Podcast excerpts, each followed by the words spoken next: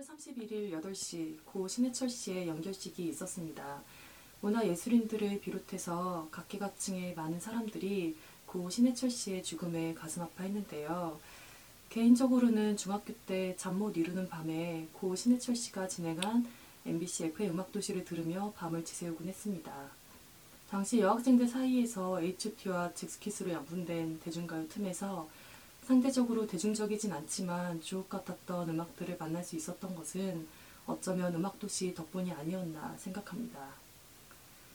고 신해철 씨는 사회 참여로도 잘 알려진 분인데요. 신해철 씨는 2002년 노무현 당시 대통령 후보를 공개 지지하는 등 사회 정치적 행위에도 소신을 나타냈고 2003년 이라크전 파병 반대 운동을 벌이기도 했습니다. 또한 2008년 자신이 진행한 고스트 스테이션에서 당시 정부의 영어 공교육 정책에 대해 전 국민이 영어를 하게 하고 싶으면 미국의 51번째 주가 되던가 라고 말하기도 했고요. 2009년 4월 북코리아에서 로켓을 발사하자 자신의 홈페이지에 조선민주주의 인민공화국이 합당한 주권에 의거하여 또한 적법한 국제 절차에 따라 로켓 발사에 성공하였음을 민족의 일원으로서 경축한다 라는 글을 올려 국가보안법 위반 혐의로 보수단체로부터 고발당하기도 하였습니다. 앞에 노래 마지막 나레이션인 약속, 헌신, 운명, 영원, 사랑과 같이 정신적 가치를 중시한 한 음악인으로서 그리고 한 인간으로서의 그를 이해하는 사람이라면 그의 사회 참여 행보 또한 이해할 수 있을 거라고 생각합니다. 앞서 틀어드린 음악은 97년 넥스트 싱글 앨범 Here I Stand For You에 수록된 Here I Stand For You입니다. 산과 고인의 명복을 빕니다. 다소 좀 무거운 주제로 시작을 했는데요. 두 분 혹시 고 신해철 씨에 대한 추억이 좀 있나요? 저도 고스트 스테이션은 들어본 적이 있어요. 아, 그래요? 네, 제가 고등학교 때는 고스라고 불렀거든요. 네. 고스트 스테이션을 줄여서. 네. 새벽 2시에 방송을 했었어요. 네네. 그러니까 이렇게 라디오 듣다가 네네. 고스트 스테이션까지 쭉 듣다가 잠이 드는 그런 기억이 좀 많았던 것 같아요. 네. 저는 사실 고 신해철 씨에 대한 추억이 앞에서도 말씀드렸지만 좀 있다 보니까 좀 준비된 오프닝을 하면서 괜히 목이 좀 떨리네요. 목소리가 생각도 많이 나고요. 감정이입이 심하게 되시네요. 네. 아 그래도 우리 또 항상 우리 인터스테파니는 그래도 우리 또 재밌게 밝고 신나고 재밌게 했듯이 오늘도 신나게 해보도록 하겠습니다. 아니, 저는 성함 안 들어요. 저는. 예, 모르실 것 같아서요. 아 왜요? 신해철 씨, 이 신해철 가수와 이 동년배로서 90년대를 같이 보냈던 아주 청춘이 있으셨군요. 우리 훈씨께도. 그럼요. 제가 이 노래방을 자주 가거나 좋아하진 않는데 네. 노래방 가면 꼭 부르는 노래가 이 신해철 씨의 그것도 제일 마지막에 정리하는 노래로 네. 그대에게를 항상 무한궤도에 그렇죠. 네. 무한궤도에 그대에게만 나오면 그날 노래방은 다 정리가 됩니다. 끝나죠. 네. 그걸로 다 정리가 됩니다. 네. 그래서 요즘에 훈쌤께서 그때 잃어버린 청춘을 되찾으시기 위해서 아침마다 배드민턴 치신다고 합니다. 오. 예, 생활을 되찾기 위해서 네. 아침에 시작한 배드민턴인데 네. 예, 70대 할머니 할아버지들과 함께 뻘뻘 땀 뻘뻘 흘리면서 막 엄청 뛰어다니고 있어요. 아, 네, 그래서 요즘에 배드민턴을 통해서 청춘을 되찾으시려다가 지금 적응 기간에 계셔서 오늘 약간 피로감이 있으세요, 이분이. 선생님 힘내세요. 그래서 중간중간 저희가 이러다가 이럽니다. 아빠 힘내세요를 개사해서 선생님 힘내세요의 노래를 불러드릴 거예요. 불러드릴 테니까 예, 그 노래 듣기 싫으면 열심히 하시면 됩니다, 오늘. 네, 근데 아침에 6시에 일어나서 운동을 하러 가는데 네. 아침에 생활을 찾으니까 네. 하루가 되게 개운하고 또 하루가 길어지고 네. 하여튼 좋습니다. 여러분들 네. 아침 운동을 권합니다. 네, 알겠습니다. 그리고 오늘 스테파니는 좀 컨디션이 안 좋다고 하는데 어떠세요? 괜찮으세요? 아, 제가 오늘 아침부터 감기 기운이 조금 있더라고요. 그래서 오늘 코에 비음이 많이 섞일 것 같다는 좀 예상이 드는데 네. 감안하고 많이 들어주셨으면 좋겠어요. 앞에서도 네, 말씀드린 것처럼 뭐 훈쌤은 아침 배드민턴으로 약간의 피로감이 있고 우리 스테파니는 코감기가 걸렸지만 더욱더 힘내서 3회 녹음을 진행해 보도록 하겠습니다. 네. 예, 먼저 전시작전 통제권 반환 연기에 대해서 이야기를 해볼까 합니다. 박근혜 정부는 23일 현지 시각으로 오후 미국 워싱턴에서 열린 미남 국방장관의 미남 연례 안보협의 회의를 통해 전시작전 통제권을 한국의 안보 환경이라는 조건이 만족될 때 환수하기로 결정했는데요. 이로써 주한미군 전시작전 통제권 반환이 또 한 번 연기가 되었습니다. 네, 이에 대해서 어떻게 바라봐야 될까요? 예, 그 이번에 합의한 거는 이제 사실상 그 전시작전 통제권을 무기한 연기했다. 네. 이렇게 합의로 해석될 수 있고요. 네. 그래서 우선 그러면 이제 전시작전 통제권이 뭐냐, 네, 이거를 좀 이해를 해야 되잖아요. 네, 네. 그래서 전시작전권은 정확하게는 전시작전 통제권인데 네, 영어로 Wartime Operation Control. 발음 괜찮았나요? 워타임만 빼고 좀 괜찮은 것 같아요. 저는 아무 말도 하지 않겠습니다. 워타임. 그 전시에 네, 자국의 군 작전을 지휘할 수 있는 권리를 말하는데요. 네. 아, 법적으로는 이제 대통령이 가지고 있는 통수권 중에 하나이죠. 네. 합동 참모의장이 네, 대통령으로부터 위임을 받아서 행사하는 지휘권의 개념입니다. 잠깐 그러면은 지금 현재 전시작전 통제권이 박근혜 대통령에게 없잖아요. 그죠, 없는 상황이죠. 예, 없죠. 네. 그러면은 어떻게 보면 대통령 스스로가 자신의 권리를 포기한 거네요. 그렇죠. 아, 뭐 이거는 단순히 박근혜 대통령만 없다기보다 지금까지 계속 그러니까요. 없었던 거잖아요. 예. 예. 한 번도 있었던 적이 없는 거네요. 예. 예. 국방이라는 것은 그 나라를 지키기 위한 가장 핵심적인 개념 아닙니까? 네. 요소이기도 하고 그 나라의 대통령이 또는 수반이 지휘를 하지 못한다는 것은 네, 대단히 우스운 거죠. 네. 근데 그거를 스스로 포기했다는 거는 더더욱 말이 안 되는 우스꽝스러운 그런 것이 되는데 이번에 이제 박근혜 대통령이 정말로 이제 과감히, 감히 그것을 스스로 포기했다는 거죠. 그러게요. 그것도 무기한. 이걸 미국이 돌려주겠다고 했는데 아, 돌려주시지 않아도 됩니다. 우리는. 라고 선언한 것이나 다름없는. 네. 그런 상황이 돼버린 것이죠. 와, 진짜 반쪽짜리네요. 그래서 이제 여러 언론들에서도 네, 이 스스로 박근혜 정권의 이번에 합의, 네, 그 무기한 전시작전권을 무기한 연기한 것에 대해서 비평을 쏟아내는데요. 네. 그 뭐 내일신문 같은 경우 네, 환수 시점을 명기하지 않은 이번 작전권 전환 재연기 결정은 네, 이명박 정부가 오바마 대통령에게 2015년까지 3년 늦춰달라고 한 것을 박근혜 정부가 재차 뒤집은 것이어서 주권국가로서 위신이 땅에 추락하게 됐다. 뭐 이렇게 비판을 하게 됐고요. 그리고 그 김종대 디펜스21플러스 편집장은 네네, 말이 좋아 조건 기초한이지 네, 작전권에 대한 일체의 주권을 주장하지 않겠다. 앞으로 이 작전권에 대해서 우리는 스스로 주장하지 않겠다라고 네, 하는 사실상 주권 포기 선언이나 마찬가지다. 뭐 이렇게 표현을 했어요. 심지어 이제 보수 언론조차도 네, 자주 국방이 약해질 것에 대해서 우려를 했는데요. 네. 유용원 군사 전문 기자는 네, 기사에서 남코리아군의 경각심이 이완되고 정보 감시 능력 등 독자 방위 역량 확보에 있어서 투자와 의지가 약해지는 거 아니냐. 즉 우리가 미국에 계속 의존해서 네, 가는 거 아니냐. 네. 아, 그래서 그런 국방력 약화가 우려된다. 네, 좀 완곡하지만 사실 이번에 작전권을 무기한 연기한 것을 비판을 했죠. 네, 네. 그래서 보면 지금 미국과의 협상에서 보면 네, 한국형 미사일 방어 시스템이라고 하는데 네, 이 핵심적인 군사 기술이 미국으로부터 오는 거 아닙니까? 최근에 뭐 도입된 사드나 네, F-35 도입 등 다 네, 미국으로 또 오는 건데 앞으로 이런 시스템에 구축되는 투자액이 17조 원이나 계속 들어야 된대요.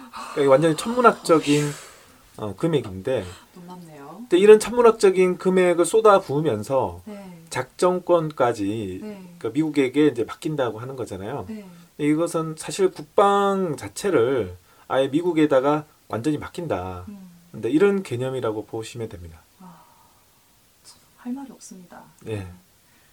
그러니까 지금 현재 그 전시작전 통제권을 무기한 연기한 거에 대해서 이제 정리하자면, 사실 보수나 진보나 개혁이나 할 거 없이 모두가 다 지금 우려를 표하고 있는 상황인 거잖아요. 그렇죠? 그렇죠. 저도 그와 관련해서 좀 인상 깊게 본 내용 중에 앞서 말씀하신 것처럼 디펜스21플러스 김종대 편집장이 한 이야기가 저도 참 인상이 깊더라고요. 그러니까 뭐라고 이야기했냐면, 앞으로 전작권 얘기가 다시는 나오지 않도록 아예 빗장을 걸어 잠근 것이다 라고 하면서, 북의 핵과 미사일에 대한 완벽한 대비는 미국도 못하는 것인데 한국군이 무슨 수로 하겠는가라고 비판을 했단 말이에요. 네. 자, 이런 식으로 전작권을 무기한 연기한다는 건 사실상 돌려받지 않겠다라고 이제 해석해도 될 만큼 굉장히 우려스러운 지금의 상황이 아닌가 싶습니다. 아, 이건 진짜 어이가 없는 것 같아요. 완전 어이없죠. 아, 이거 저도 뉴스 23일에 봤는데, 그러니까 전시작전권이 명시적으로 돌려주기로 했던 날짜를 완전 뒤바꿔가지고 그냥 없애버린 거예요. 무기한 연기 말 그대로. 나라의 기본이 세 가지를 꼽는다 그러면은 영토, 주권, 국민이잖아요. 그렇죠. 근데 주권에 들어가는 게 당연히 내 영토와 내 국민들을 지킬 권리인 건데, 그럼요. 그 권리는 결국은 국방 힘이잖아요. 그렇죠. 근데 왜 그거를 미국한테 하청을 주는지 모르겠어요.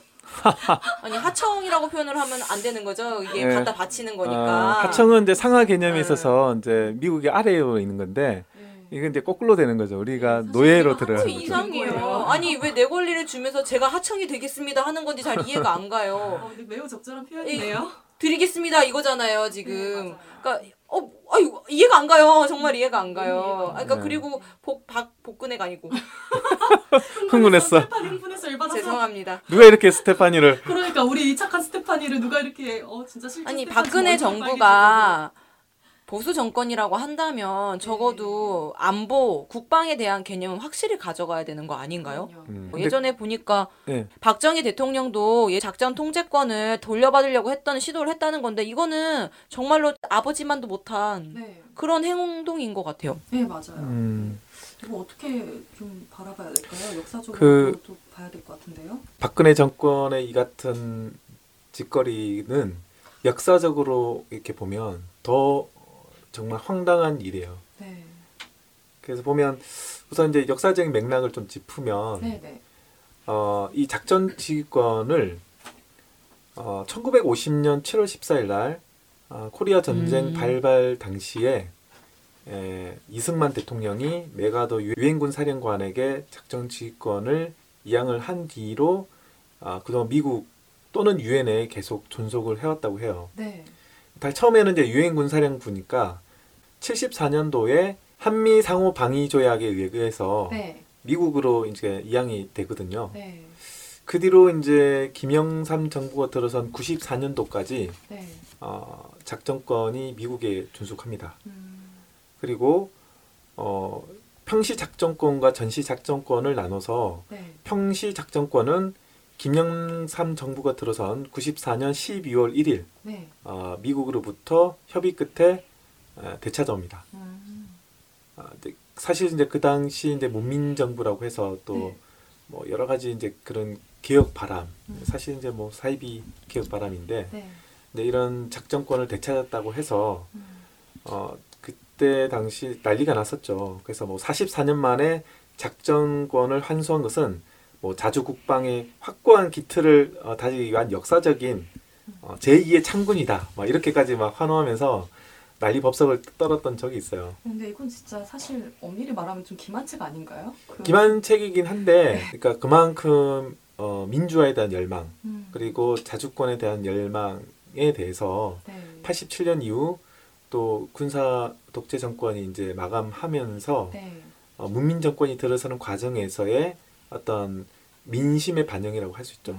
그리고 미국도 그런 민심을 거부할 수 없는 단계에 이르러서 하나의 어떤 개량적인 조치로서 평시 작전권은 사실 있으나마나 한 거죠. 이 평시와 전시 구분도 사실 좀 우스웠는데 평시 작전권을 되돌려주는 그런 기만적인 조치로 이런 요구에 화답을 하게 되는 거죠.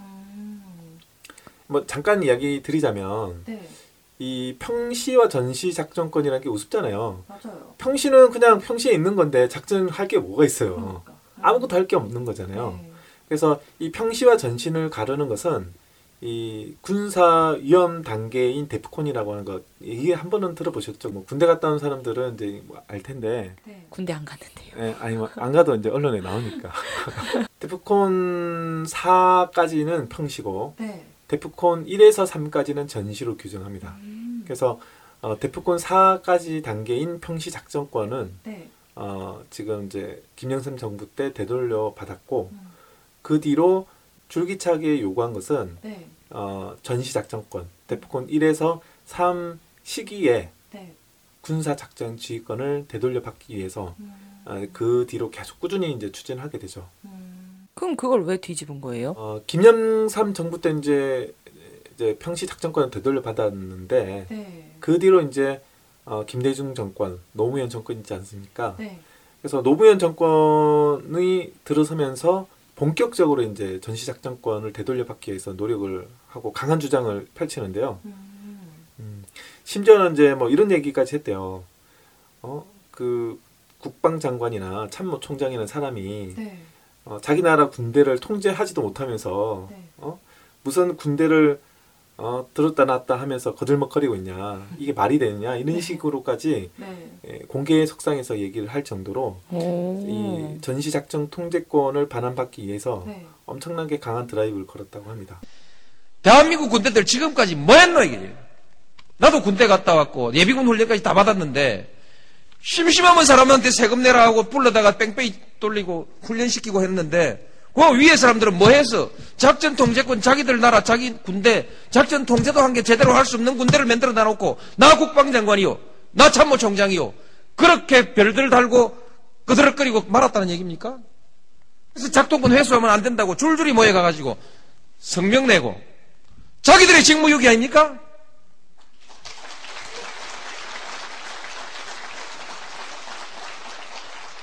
부끄러운 줄을 알아야지. 예, 저도 이거 들어본 것 같아요. 예전에 닥터 스테판에서도 잠깐 언급됐던 적이 있는 것 같거든요. 예. 네. 그래서 이제 2006년에 부시랑 노무현 대통령이 정상회담을 통해서 공감대를 일단은 먼저 형성하고 네. 2007년에 국방장관 회담에서 네. 2012년 4월 17일자로 전시작전 통제권을 반환하기로 최종 합의를 하죠. 그래서 2012년에 이제 이 반환 받기로 이제 노무현 정권 때 합의가 된 거예요. 네. 그리고 이 합의를 이명박 정부가 들어서면서 뒤집은 거죠. 그래서 이제 그 계기가 됐던 게 바로 2010년에 있었던 천안함 사건인데요. 그러니까 천안함 사건이 터지고 난 뒤에 네. 이제 보수 언론들로부터 네. 작전권, 특히 전시 작전권의 연기를 해야 된다. 라고 이제 이야기를 하면서 네. 2010년도에 이명박과 오바마가 이제 정상회담을 하면서 네. 전시작전 전환 시기를 2015년 12월 1일로 연기를 했습니다. 그리고 이제 뒤이어 이제 박근혜 정권이 들어섰잖아요. 네. 박근혜 대통령은 이제 후보 시절에 네. 2015년 전시작전 전환을 차질 없이 준비해서 가져오겠다라고 공약까지 한 공약 사항이에요. 그래서 이번에 완전 공약을 또다시 뒤집은 건데 올해 4월 달에 정상회담 이후에 네. 전시작전 전환 시기를 재검토할 수 있다. 이렇게 이제 살짝 흘리면서 이번에 이제 한미 안보 연례 협의회를 통해서 네. 무기한 연기를 하게 된 거죠. 그러니까 정리하자면 네. 이제 전시작전권 평시는 돌려받았으니까 네. 전시작전권을 돌려받기 위해서 이제 계속 이후 정권에서 노력을 했는데 네. 노무현 정권 때 이제 강력하게 요청해서 네. 2012년에 돌려받기로 했으나 네. 이명박 대통령이 2015년까지 연기를 했고 네. 박근혜 대통령이 들어서면서 무기한 다시 연기를 또다시 한 거죠. 근데 사실 이걸 통해서도 알 수 있듯이 그 어떤 정권이 들어서냐에 따라서 이 국방에 대한 것, 특히 자주권에 대해서도 정말 많이 다르다라는 거 보면은 상대적으로 좀 개혁적이고 상대적으로 자주적이었던 김대중 노무현 정권 때는 그래도 가능한 한 이 전시작전 지휘권을 되돌려 받으려고 노력을 한 흔적이 있는데 오히려 상대적으로 훨씬 더 매국 보수적인, 4대 매국적인 이명박 박근혜 정권 때는 결국에는 무기한 연기하는 상황까지, 이 지경까지 이르렀구나 싶은 생각이 드네요. 네. 와, 진짜 열받네요. 열받죠. 되게 열받는 것 같아요. 그러니까 국내 보수 세력을 얘기를 할 때 4대란 말이 꼭 붙을 수밖에 없다는 생각이 든 게 2010년에 천안함 사건이 터진 이후로 전시 작전권을 연기하자는 얘기가 나왔다는 건데 이거는 결국 자신들의 힘으로는 이 나라를 지킬 수 없다라고 본인들이 공개한 거나 마찬가지란 생각이 들었어요. 그러니까 전쟁의 위험성이 높아가니까 그러니까 우리의 정신작전권 아직 미국이 가지고 있어야 돼 라고 말을 하는 거잖아요. 그걸 반대로 얘기하면 야 우리끼리는 이 나라 못 지켜 도와줘 이거잖아요. 국민들을 보호해야 되는 건데 그런 권리를 그냥 본인들이 알아서 줘버린 거잖아요. 되게 어이없는 것 같아요. 게다가 지금 무기한으로 연기까지 해버리니까 언제 다시 가져올지도 모르는 거잖아요. 이거 그냥 자꾸 왜 줘버린지 모르겠어요. 이해가 안 가요. 본인이 지킬 권리는 당연히 가지고 있어야 되는 거 아닌가요? 그리고 이명박 정부는 하다못해 천안함 사건이라는 이것 또한 뭐 많이 조작되어 있는 거지만 그럼에도 어쨌거나 핑계라도 있었어요. 그랬죠.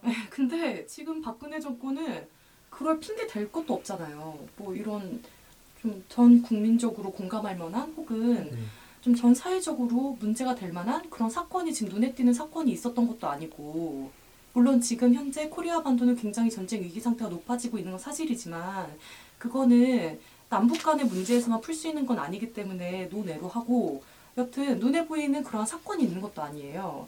그런데도 그냥 갖다 바치는 꼴인 거거든요 지금. 네, 저 그래서 좀 궁금한 게요. 남이 미국에다가 전시 작전권을 갖다 바친 꼴이잖아요. 너 가져가 라고 얘기했지만 아닙니다. 드리겠습니다. 이런 상황인데 지금 이런 상황이 남북관계에는 어떤 영향을 미칠까요? 북미나 뭐 남미나 남북이나 그렇게 좋은 상황은 아니잖아요. 전시 작전권이라고 한다면 전시를 상정해놓고 작전 지휘권을 갖겠다고 하는 것을 미국에 준다는 건데 결국은 뭐냐면 이 전시상을 염두에 둔 거 아니냐.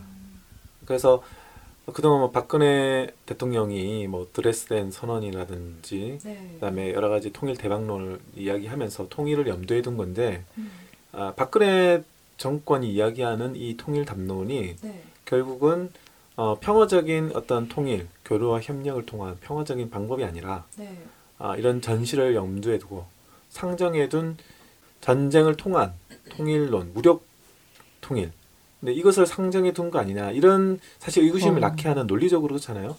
근데 그렇게 낳게 만들고 최근까지 이제 뭐 얘기되어 왔던 남북 고위급 회담 등등 해서 이런 진정성을 의심하게 되고 근데 그러다 보니까 지금 뭐 분위기도 그렇고 이 남북 고위급 회담은 물 건너가는 형국으로 되어버린. 뭐 닥터 스테파는 처음부터 얘기를 했잖아요. 잘 안 될 거다.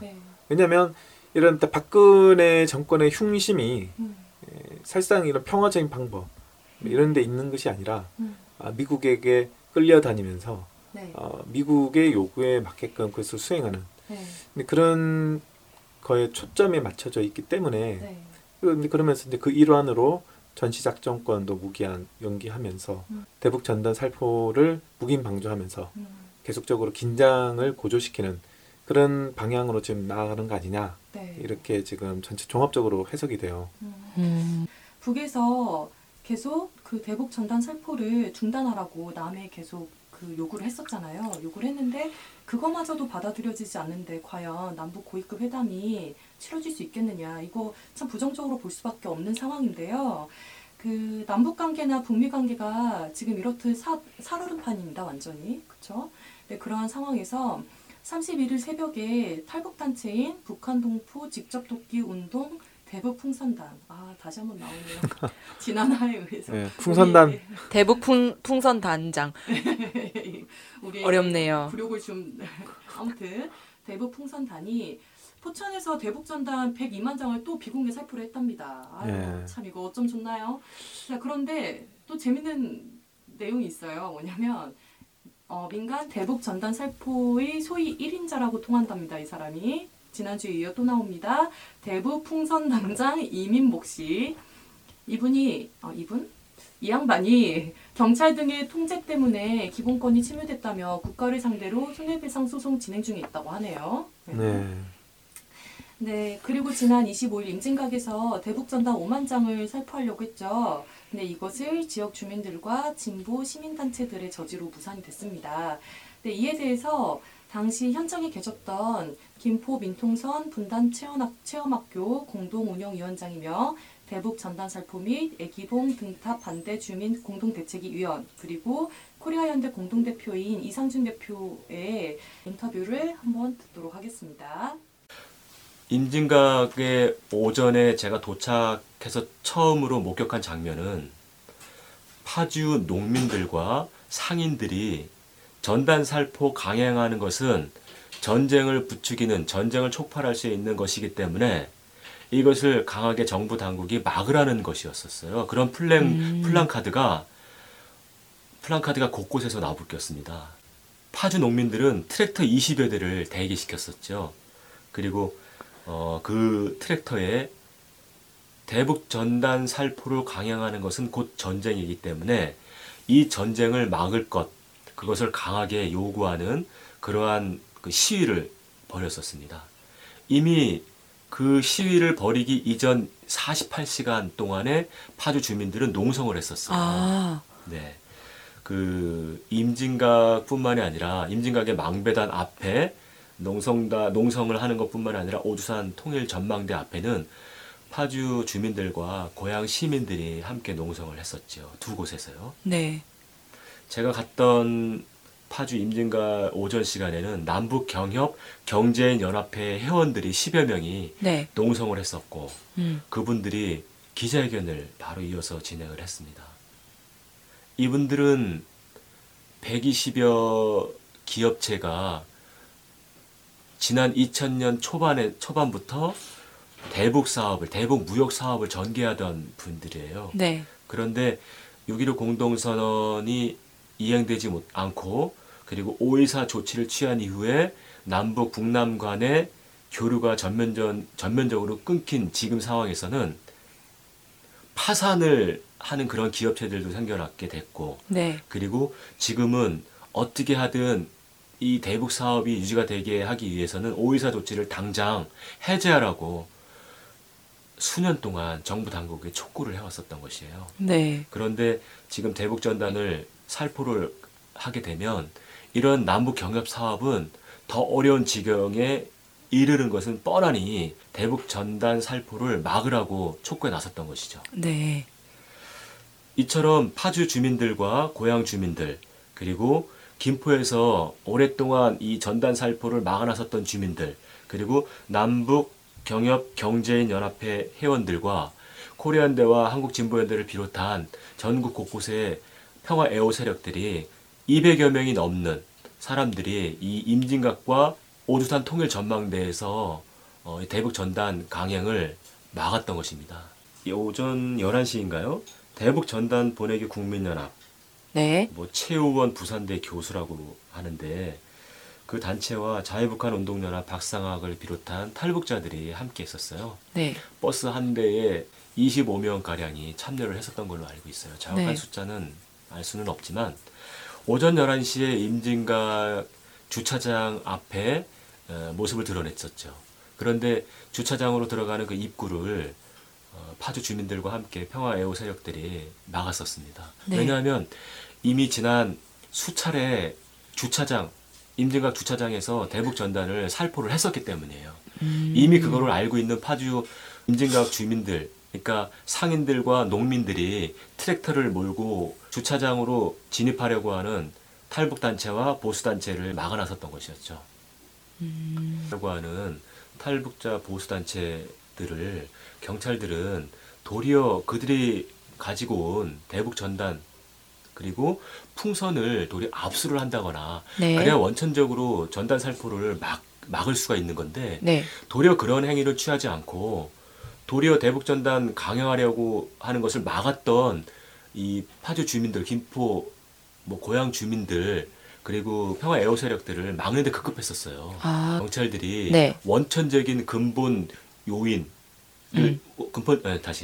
근본 원인을 제거할 대신에 네. 양쪽 진영의 충돌만을 막기 위한 네. 그런 것이 비호, 방조 하는 그런 모양으로 당연히 비춰질 수밖에 없었던 것이죠. 그리고 또 하나 좀 말씀드리고 싶은 것은 이 대북전단 삐라를 풍선에 담아서 날려보내게 되는데 풍선은 수소가스를 주입을 시켜서 날려보내게 돼요. 네. 빼앗아서 날려보내지 못하게끔 그렇게 만들어야 되잖아요. 네. 근데 당시에 탈북자들은 트럭에 20개의 가스통을 싣고 왔었어요. 4시 반경에 있었던 일인데 그 가스통을 실은 트럭을 경찰들이 압수를 해라. 압수를 해야지만 이 탈북자들 보수단체가 다른 곳에 가서 파주를 벗어난 다른 곳에 가서 삐라를 날려보내려고 하는 것을 원천적으로 막을 수가 있기 때문에 그래서 압수하라고 요구를 했었어요. 네. 그런데 경찰들은 그것을 거부를 했었죠. 도리어 그 트럭을 빠져나가게끔 길을 터달라고 파주 주민들과 그 함께 있었던 평화애호 세력들에게 길을 터달라고 이 스크럼을 짜거나 그런 네. 과정이 있었어요. 아. 그 과정에서 막아나섰던 일부 사람들이 실신을 하거나 네. 이 크고 작은 충돌에 의해서 다치거나 하는 그런 모습들이 연출이 되기도 했었죠. 25일 날 저 이거 뉴스 봤거든요. 아, 네. 이거를 이제 엄마랑 같이 보고 있었는데 네. 엄마가 보시면서 저놈 새끼들 때문에 아, 새끼라고 해도 되나요? 우리는 돼요. 우리는 아 그래요? 네. 저놈 새끼들 때문에 전쟁 나게 생겼다고 저것들이 간첩이라고 맨날 저거 돌리다가 전쟁 나면 어떡하냐고 그런 얘기를 하시더라고요. 근데 그 어머니께서 하신 그 말씀이 사실 진짜 민심의 반영이라고 생각을 해요. 저는 누구나 다 이 지금의 상황을 불안하게 바라보고 있고 뭐 세상 돌아가는 일을 잘하는 사람이건 혹은 잘 모르는 사람이라 할지라도 이 사실을 알면 누구나 다 그런 불안감을 가질 수밖에 없지 않나라는 생각이 또 듭니다. 그러니까 네. 진짜로 요즘에 대북전단 살포 반대하는 1인 시위를 계속 하고 있는데요. 네. 1인 시위를 하고 있다 보면은 지금 내 피켓에 눈이 얼마나 쏟아지는지가 사실 보여요. 그렇죠. 맞아요. 이 사람이 정말 아 여기 뭐가 서 있구나 하고 휙 지나가는지 내용을 한 번이라도 눈으로 훑고 지나가는지가 느낌이 나는데 네. 요즘 대북전단 살포는 확실히 피켓에 내용이 머무른다는 느낌이 나요. 맞아요. 대북전단 살포가 눈에 띄게 표시가 되어 있으니까 그 내용이 뭔지 하고 읽어보고 가시는 것 같더라고요. 1인 시위할 때 좀 두려움이 있는 게 어르신들이 지나가면 나이 많은 네. 남성 어르신들이 지나가게 되면 살짝 위축되는 게 있어요. 와서 또 삿대질이라도 한번 하고 가시는 거 아닌지 욕하고 일명, 가시는 거 아닌지 그렇죠. 일명 방공 할아버지들 네, 그런 분들이 계셔가지고 되게 걱정을 많이 하는데 네. 이번에는 눈을 보니까 위아래를 읽고 기분이 나쁘신 것 같아요. 네. 뭔가 한 말씀 하고 싶으신 것 같은 분들이 몇 분 네. 있었는데 네. 그냥 가시더라고요. 근데 또 생각해보면 할아버지 세대들은 진짜 전쟁을 경험하신 분들이잖아요. 그렇죠. 네. 그렇기 때문에 오히려 더 그 내용을 보고 가장 그 피부로 그 두려움을 느끼시는 분들은 실제 전쟁을 경험해 보신 그 할아버지 할머니 세대가 아닐까라는 생각이 들어요. 그렇죠. 전쟁을 경험한 분들은 실제로 네. 이제 이런 상황에 대해서 이 긴장감도 더 높고 네. 또 실제로 이제 충격이 오갔기 때문에 대단히 위험하게 바라보고 있죠. 이러다 진짜 전쟁 터지겠다. 네. 저로 보셨나요? 방첩이라고 해야 되나요? 그런 내용을 반복적으로 하는 차가 지나가더라고요. 네, 저 오늘 그 차 봤습니다. 네, 멸공 써있고 공산당이 어쩌고 저쩌고 막 다 씨를 말려야 된다니 뭐니 막 이런 것들이 막 지금 2014년 네. 10월 대한민국 서울에서 일어나고 있습니다. 네, 그러니까 저는 오늘 저도 그 차를 봤거든요. 그러니까 어디선가 막 되게 선동적인 막 그런 목소리가 들려서 네.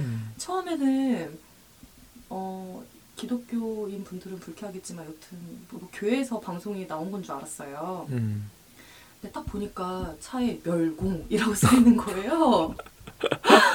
갖고 진짜 지금 70년대야? 싶은 거예요. 되게 이상한 기분이었어요. 예, 그래서 내가 멸공을 실제로 보게 되다니. 예, 그래서 지금 박근혜 정부의 시계는 거꾸로 돌아가고 있다. 예?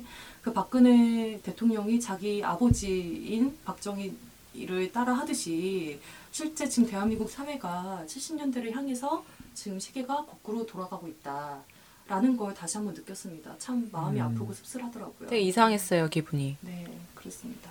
지난 10월 31일 세월호 3법 협상 합의문이 발표했는데요. 법안의 주요 내용은 세월호 참사 진상규명을 위한 특별조사위원회 구성 운영과 특별검사 추천이었습니다. 네. 진상조사를 진행할 4.16 세월호 참사특별조사위원회 위원은 기존의 합의대로 양당이 각각 5명, 대법원장이 2명, 대한변호사협회장이 2명, 세월호 가족대책위가 3명을 추천해 총 17명을 선출하기로 했습니다. 산하에는 진상규명, 안전사회, 지원 등 3개의 소위원회를 두기로 했고요. 이 가운데 안전사회 소위원회에서는 사고 재발 방지를 위한 제도 개선을, 그리고 지원소위원회에서는 유가족 보상 및 배상을 논의할 예정입니다. 네. 쟁점 중 하나인 특별조사위원장은 세월호 가족대책위가 선출하는 상임위원이 맡고, 사무처장을 겸하는 부위원장은 여당 추천 상임위원회가 맡기로 했습니다. 세월호 참사 진상규명을 위한 특검을 임명해 수사권과 기소권을 가지고 별도의 조사를 진행하도록 했고요. 특검은 먼저 여야가 특검 후보군 4명을 추천하면 특검 추천위원회가 이 가운데 2명을 선정하고 대통령이 최종 1명을 임명하는 방식입니다. 특검 후보군 추천 과정에 유가족이 참여하는 부분은 결국 수용되지 않았네요. 먼저 세월호 3법 협상 협의문에 대해 여러 의견들이 분분한 것 같아요. 이에 대해 훈쌤의 분석 부탁드립니다. 예, 그 보면 정말 답답한 합의라고 일단은 할 수가 있고요. 아, 네. 그 새누리당은 원래 그렇다 치더라도 주로 이 많은 사람들 이야기를 하고 있는데, 네. 그 새정치민주연합에 대해서는 이번 합의 과정에서 보여준 이 기회주의적 모습에, 네. 대해서는 역사가 두고두고 평가할 거다. 이런 쓴소리를 모두 다 같은 이야기를 하고 있어요. 네. 그래서 다시 한번 원론으로 들어가면, 네. 이번 세월호 특별법의 핵심은 이 수사권과 기소권에 있어요. 이번 세월호 참사가 그 참사 그 자체에 있는 게 아니잖아요. 그러니까 단순한 교통사고가 아니거든요. 그러니까 많은 의혹들 속에서 진상규명이 핵심이고, 이 진상규명의 핵심은 이 400명 가까운 아이들이, 그리고 일반인들이 누가, 왜, 어떻게 이 구조를 받지도 못하고 수상되어 갔는가, 거기에 초점이 있는 거거든요. 그래서 전체적으로 보면 세월호 참사는 의혹 덩어리, 비리 덩어리예요. 많은 사람들이 이야기를 하듯이. 그래서 좀 더 구체적으로 이야기하면, 이번 세월호 특별법을 통해서 우리가 밝혀낼 지점은 해경이 왜 미온적으로 구조를 했는지, 그리고 민간 잠수부로 왜 배제됐는지, 그리고 뭐 진도 VTS는 누가 편집했는지, 그리고 해경과 언디는 유착관계가 뭐냐, 그리고 국정원설이 나왔는데 뭐 이것도 어떻게 되는 거냐. 가장 핵심적으로 잠수함설이 이 국방부나 이렇게 강압적으로 그냥 완전히 여론을 무마시킨 과정이 있는데, 이 떠돌고 있는, 계속적으로 제기되고 있는 잠수함설에 대해서도 사실은 밝혀내야 되는 거죠. 그냥 일방적으로 정부가 관련이 없다라고 발표한다고 해서 그게 의혹이 사라지는 것은 아니거든요. 그렇죠. 그러니까 유가족들과 국민들이 궁금해하는 것은 많은 의혹들이 있는데, 이거를 속 시원하게 밝히고 그에 따라서 책임자를 처벌해야 된다, 이런 요구 때문에 특별법이 그동안 얘기되어 왔고 논의가 되어 왔었는데, 네. 그러면 이런 이 양당의 새누리당과 새정치연합이 이번 합의한 이 특별법으로 그러한 많은 의혹들을 해소할 수 있는가? 절대 그럴 수 없는 거죠. 아까 양 책사님께서 발제하신 그 법안 내에는 이런 것들을 파헤치기에는 세월호 특별법이 너무나 부족한 거예요. 네. 오히려 지금 얘기되고 있는 것은 박근혜 대통령을 보호하기 위해서 이 방탄 법안에 새정치민주연합이 면죄부만 씌워준 꼴이 아니냐. 그래서 면죄부 특별법이다, 또는 무늬만 특별법이다, 네. 물타기 특별법이다, 이렇게 짚고는 얘기들이 지금 돌고 있어요. 근데 좀 더 법안의 문제점들을 좀 구체적으로 얘기를 하면 몇 가지만 짚어도 땡겨 다 바로 나오는데, 네. 새정치민주연합은 새누리당이 버티는 원안을 수사권과 기소권을 관철시켜야 되는 그런 유가족들과 국민들이 요구하는 그 내용들의 어떤 책임을 부여받고 협상에 임한 거 아닙니까? 그런데 수사권, 기소권은 하나도 관철시키지 못했어요. 그게 가장 핵심이에요, 무조건. 그 특별법을 합의하기 위해서. 그래서 새정치연합은 국민들 앞에, 아, 우리는 이렇게 해서 합의를 했다, 특별법을 그렇게 만들어내서 노력해 온 결과 이렇게 합의를 했다라는 어떤 성과물들을 내기 위해서 새누리당의 이런 박근혜 대통령을 보호하기 위한 이런 방탄 협상에 도와준 꼴이다, 이렇게 볼 수 있고요. 핵심적인 사안으로는 이 법안을 가지고 줄다리기를 하다가 막판에 이제 얘기된 게 진상조사위원회는 그러면 유가족들이 추천하는 사람으로 위원장으로 하자. 이렇게 해서 협의가 급진전된 게 있거든요. 보면 유가족들이 추천하는 인사가 위원장 하는 건 당연한 거예요. 여기서 하나 더 끼워 넣은 게 뭐냐면 부위원장과 사무처장이 두 사람이 이제 동일 인물인데 새누리당이 추천하는 인사로 되어 있단 말이에요. 이거는 사실 위원장과 부위원장, 사무처장, 특히 진상조사위원회의 실무를 총괄하는 사무처장이 결국은 새누리당이 추천한 인사라는 것은 실무에서 떨어져 있는 위원장이 허수아비가 되고 모든 것들 부위원장 직함까지 가지고 있기 때문에 실제로 위원장을 대리해서 모든 것을 쥐고 흔들어댈 수 있는 그런 오히려 유리한 포지션을 그 새누리당이 따낸 거다. 아, 그렇게도 볼 수 있군요. 그렇게 볼 수 있는 거죠. 위원장이 자기 권한을 주장한다 하더라도 부위원장 겸 사무처장과 끊임없이 갈등을 하고 흔들어대면 국민들이 볼 때 이게 뭐 진상조사가 제대로 되는 것이 아니라 막 그 여러 가지 자범들 때문에 이게 도대체 뭐 하는 거냐 이런 질타가 또 나올 수 있는 거잖아요. 그렇기 때문에 어려운 과정이 있을 거라고 보여져요. 예상되는 측면이고 두 번째로는 이 유가족들의 참여를 그 특별검사 후보에서 아예 배제했다는 것은 사실 완전히 원안보다 훨씬 후퇴한 거죠. 아, 그렇군요. 그렇죠. 이 특별검사가 되게 중요한데 실제로 네. 수사를 하는 사람이고 어디에 어떤 거를 수사할지를 결정하는 사람이잖아요. 네. 근데 그런 과정에서 물론 마지막에는 대통령이 결정을 하지만 그 최종 2인 중에서 유가족들이 또는 국민들이 이 제대로 된 진상규명을 할 수 있는 특별검사가 올라가는 게 중요한데 그 과정에서 아예 유가족들은 배제됐다는 거죠. 그래서 특별검사가 거기서 수사를 하고 그 수사 결과를 진상조사위원회에서 어떤 결정하는 구조인데 이런 과정에서 사실상 이제 안고 빠진 찐빵이 돼버렸다 이렇게 좀 보여지고요.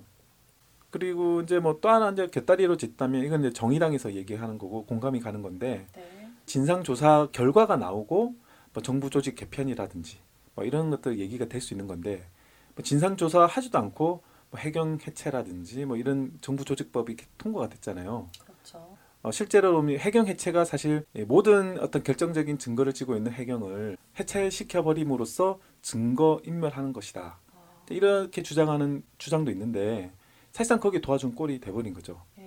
오히려 이렇게 되면 해경을 더 강화하고 해경 경찰의 어떤 위상과 역할 그리고 소방방재청이라든지 실제 우리 실생활에서 주요하게 쓰이는 안전과 관련된 이 부처들의 역할과 기능을 더 강화시켜야 되는 건데 이걸 아예 해체해버려서 새로운 또 부처를 만들어버린 결과적으로는 증거인멸이 돼버린 이런 측면이 없지 않아 또 있다는 거죠.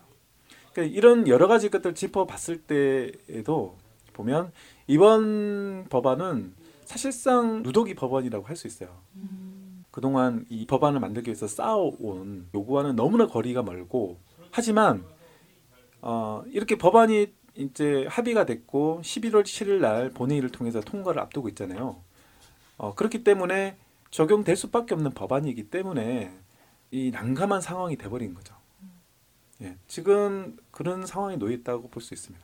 그 세월호 유가족 대책위 입장은 공식적 발표가 되지 않은 상황이잖아요. 그래서 네. 유가족 대책위에서는 앞으로 어떻게 공식적으로 입장을 발표할지 추이를 좀 더 살펴봐야 될 것 같습니다. 지난 11월 1일에 의료 민영화 반대 집회도 있었고요. 그리고 세월호 참사 200일 범국민 추모대회도 있었고 낮에는 서울 여의도 문화마당에서 100만 공무원 교원 총궐기대회를 통해 공무원 연금 개혁을 반대하는 한 목소리를 내기도 했습니다. 자, 공무원 연금 개혁에 대해서는 잠시 후에 이야기를 해보도록 하고요. 범국민 추모대회 현장 분위기를 스테파니가 전달해 주셨으면 합니다. 네, 저는 평소에도 노란 리본을 꼭 달고 다니려고 노력을 하는데요. 네. 그렇게 길을 가다가 노란 리본을 단 사람들을 보면 되게 반가워요. 네. 나뿐만이 아니라 너도 기억하고 있구나, 우리 기억하고 있는 사람들이구나라는 생각을 많이 하게 되는데요.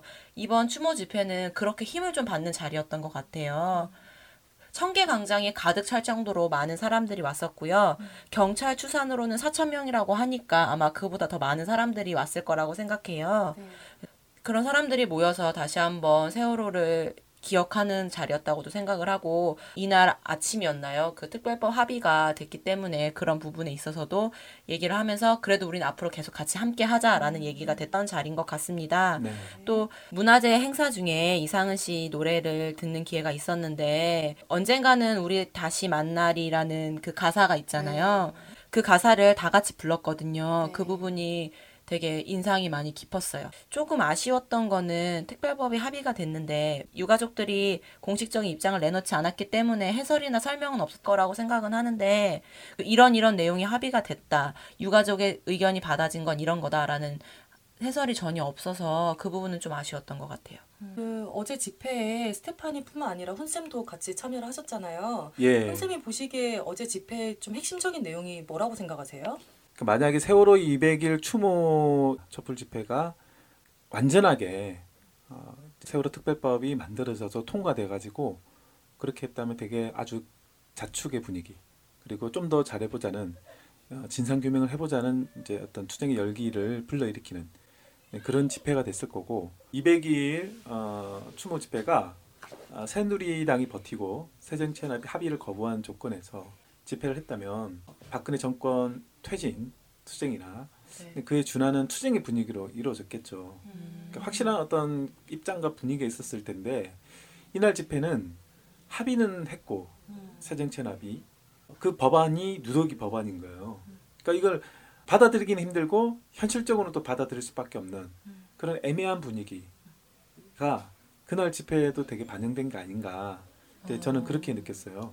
그래서 집회 마지막에 이제 유경근 그 세월호 가족대책위 대변인께서 말씀하셨듯이 세월호 특별법과 상관없이 우리는 가족들은 진상규명을 위해서 끝까지 투쟁할 것이다. 네. 그리고 국민들과 함께 할 것이다. 우리 국민들의 진상조사 투쟁에 함께 해달라라는 그 말이 저는 이날 집회의 가장 핵심적인 메시지였다고 생각해요. 저도 이날 집회에 함께 참석을 했는데요. 그러니까 아쉬움이 있는 건 사실이에요. 좀 더 투쟁 열기가 높아진다거나 아니면 뭐 으쌰으쌰해서 단합해서 잘해보자라는 그런 강한 그 힘이 추동되는 그런 분위기는 아니었던 것 같아요. 하지만 그 200일을 기점으로 사람들이 다시 한번 모이고 그 모이는 힘으로 유가족분들을 격려하고, 그리고 우리 모두 지금까지 잘 왔다고 다독이는 그러한 의미로서는 괜찮지 않았나라는 생각이 들었고요. 네. 좀 제가 인상적이었던 거는 두 가지 모습이었어요. 하나는 행진을 시작하려고 할 때 유가족분들이 먼저 그 선두에 가기 위해서 대열의 가장 그 뒤쪽으로 이제 이동을 했는데요. 그때 시민들이 전부 다 일어서서 유가족들을 향해서 격려의 박수를 쳤어요. 네. 네. 그러면서 뭐 힘내세요, 함께하겠습니다, 이거를 외치는 모습이 저는 굉장히 감동적이었고 기억에 남고요. 그 또 하나는 제가 어저께 본 모습 중에 또 우리 스테파니를 칭찬하지 않을 수가 없습니다. 네. 우리 스테파니 참 멋진 친구예요. 왜냐하면 그 행진할 때 사람들이 한 목소리로 진상규명, 책임자 처벌을 외쳤는데 우리 스테파니가 그 시청 분향소에 가까워지면서 잊지 않을게, 꼭 기억할게를 연일 외치는 모습이 저는 매우 인상 깊었거든요. 저만 그렇게 생각한 게 아니고요. 옆에 있는 고등학생쯤으로 보이는 한 시민이 갑자기 스테파니에게 다가와서 악수를 청하면서 고생하셨다고, 정말 멋지신 것 같다고 이렇게 이야기하는 모습을 제가 옆에서 봤거든요. 그러다 보니까 우리 스테파니가 정말 자랑스럽고 그리고 또 그런 생각도 했습니다. 제가 스테파니한테 너는 선무방송에 능한 것 같다 이런 얘기를 했더니 우리 스테파니가 저에게 그랬어요. 선무 촬영 먼저 준비하시고 말씀하시죠. 부끄럽습니다. 네, 저희한테는 그 멸공? 방공이라고 써있는 우리 아까 이야기했잖아요. 그 방공이라고 써있는 그 차량에 그 대응할 수 있는 그 까랑까랑한 목소리를 가진 스테파니가 있다는 거 매우 자랑스럽게 생각합니다. 네. 혹시 스테파니, 네? 요즘 핫 이슈가 뭐죠? 오늘 그 검색어 순위 1위는 신정한 12월 결혼식인데 그거 말씀하시는 건 아니죠? 네, 그거는 저희가 연예계를 다루진 않으니까요. 네. 노동계 핫 이슈가 뭘까요? 노동계. 잘 모르겠어요. 노동계 관심 좀 가십시다. 우리 또 사회운동을 하는 우리가 노동계에 관심 가져야죠. 네. 네. 네, 혼센 좀 알려주세요. 요즘에 노동계 핫 이슈가 뭔가요? 아, 요즘 그러니까 너도 나도 이야기하는 게 네. 공무원들의 이 연금 문제. 아. 이거를 많이 얘기를 해요. 네. 관심도 많고 네. 뭐 연금이 어떻게 되나 이제 사실 자기의 어떤 노후와 직접적인 연관이 있는 거잖아요. 네, 네. 그러다 보니까 이제 공무원 연금 문제가 화두에 많이 오르는 것 같아요. 근데 노동자의 대부분이 공무원은 사실 아니잖아요. 근데 왜 공무원의 연금 개혁이 노동계의 핫 이슈인 거예요? 그러니까 이제 이 공무원 연금이 어떻게 되느냐에 따라서 네. 또 다음에 이어서 사립학교 교직원 연금, 네. 또 군인 연금, 네. 또 우리가 이제 쏟아붓고 있는 국민 연금 네. 다 연결되잖아요. 아~ 그러니까 이게 연결되어 있는데 공무원 연금이 어떻게 보면 이 마루타처럼 이 시험대에 올라와서 지금 정부와 힘겨루기를 하는 거다. 그래서 마치 그렇구나. 자기가 싸우고 있는 양. 네. 어떻게 되냐 관심의 초점이 되는 거죠. 아, 그래서 실제 요즘에 그 공무원 연금 개혁은 연금 개혁이라고 쓰고 계약이라고 읽는답니다. 네. 예, 얼마나 맞아요. 심각하면 그럴까 싶은데요. 예. 이에 대해서 좀 구체적인 설명을 훈센께서 해주셨으면 합니다. 예, 그러니까 우리가 이제 연금이라고 하면 네. 뭐 예를 들면 노령이나 또는 장애나 뭐 사망 같은 경우 그러니까 소득을 그러니까 할 수 없을 때 능력을 상실했을 때 국가가 이제 생활 보장 차원으로 정기적으로 이제 지급하는 거를 말한 거잖아요. 네.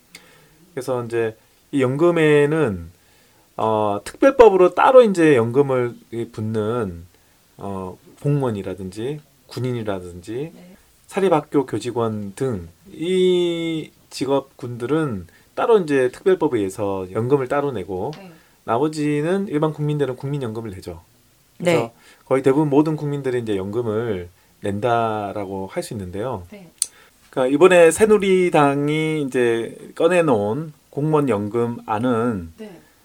일단은 재직 중인 공무원의 기여율을 2018년도부터 월급에서 7%에서 10%로 인상을 하는 것. 그러니까 연금을 많이 자기 걷는 거죠? 예, 자기 월급의 7%에서 10% 인상해서 내는 거죠.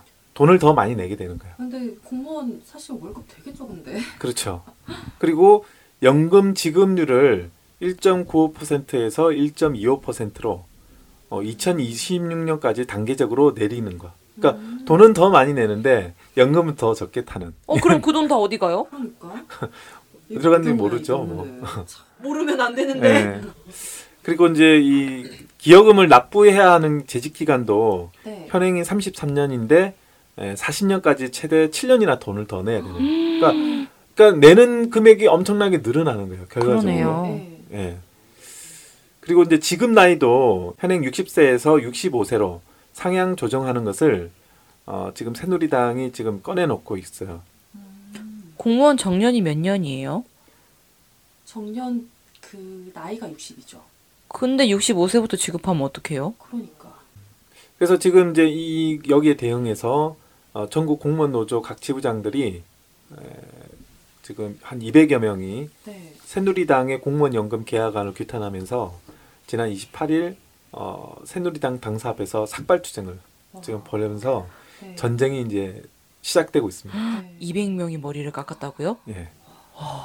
그래서 이제 보면 이 공무원 아까도 말씀드렸지만 공무원 연금 계약안이 이제 카드를 꺼낸 거잖아요. 네. 사실 이 연금에 대해서 계속적인 시도가 있었지만 이제 투쟁 이해 당사자들의 투쟁에 의해서 계속 번번이 이제 좌절이 됐는데 네.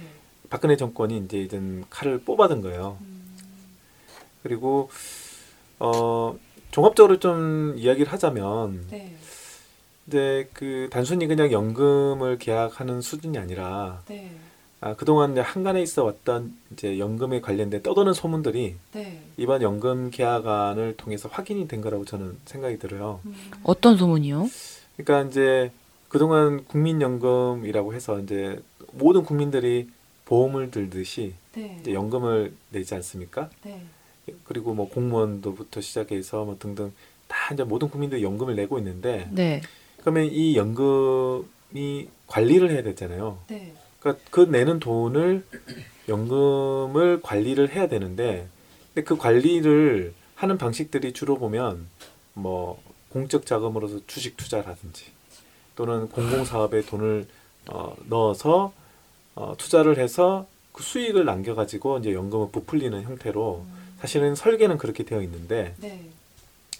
근데 이 연금이 2000한 20년 이 정도 선에서 연금이 거의 고갈됐다는 거예요. 네.